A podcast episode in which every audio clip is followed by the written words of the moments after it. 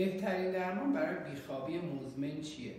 بیشتر مردم فکر می‌کنن بهترین درمان برای بیخوابی مزمن درمان های داروییه. در حالی که درمان های دارویی در بیخوابی مزمن جایگاهشون خیلی جایگاه اول نیست در اغلب موارد و جایگاه اول به درمان های غیر دارویی اختصاص داره.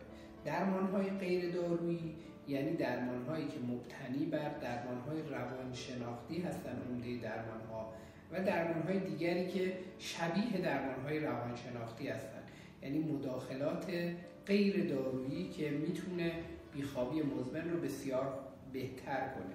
درمان های دارویی هم در بیخوابی مزمن گاهی استفاده میشن ولی باز برخلاف تصور عموم مردم درمان های دارویی هم که استفاده میشن معمولا از این گروه داروهای خواباور مرسوم نیستن. یعنی مثلا داروهایی مثل آلپرازولام و اینجور داروها اینا معمولا داروهایی نیستن که ما بخوایم برای بیخوابی مزمن اینا رو تو خط اول تجویز کنیم و به یه نفر بگیم که بره سالها اینا رو تجویز اینا رو مصرف کنه.